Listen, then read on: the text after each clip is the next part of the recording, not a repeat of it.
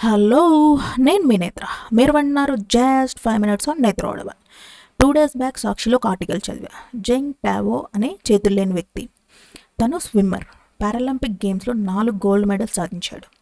అసలు physically challenged పీపుల్కి Olympic games లాగా పారాలింపిక్ గేమ్స్ ఉంటాయి అని తెలిసి రియల్లీ ఐ వాజ్ షాక్డ్ నా చెంప మీద ఎవరో లాగిపెట్టి కొట్టినట్టు అనిపించింది. ఇన్ని రోజులు నేను తెలుసుకున్నందుకు నాకు తెలియనందుకు.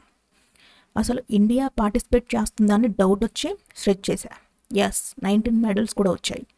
చాలా హ్యాపీగా అనిపించింది. కానీ ఇందులో కూడా ఇండియా లాస్ట్ ప్లేస్లో ఉండేసరికి కొంచెం బాధ కూడా అనిపించింది. చాలామంది టాలెంటెడ్ పీపుల్ ఉన్నారు కానీ స్పోర్ట్స్ అంటేనే పేరెంట్స్ సపోర్ట్ ఉండదు. గవర్నమెంట్ ఫెసిలిటీస్ కూడా ఉండవు. స్పోర్ట్స్లో ఎంకరేజ్ చేసే పేరెంట్స్కి మాత్రం హ్యాట్స్ ఆఫ్ చెప్పాలి. వాళ్ళ పిల్లలు ఫిజికలీ ఛాలెంజ్డ్ uh, కావచ్చు కానీ ఇలాంటి పేరెంట్స్ ఉన్నందుకు చాలా లక్కీ నాకు స్పోర్ట్స్ అంటే చాలా ఇష్టం కానీ మా అయ్య ఎంకరేజ్ చేయలే.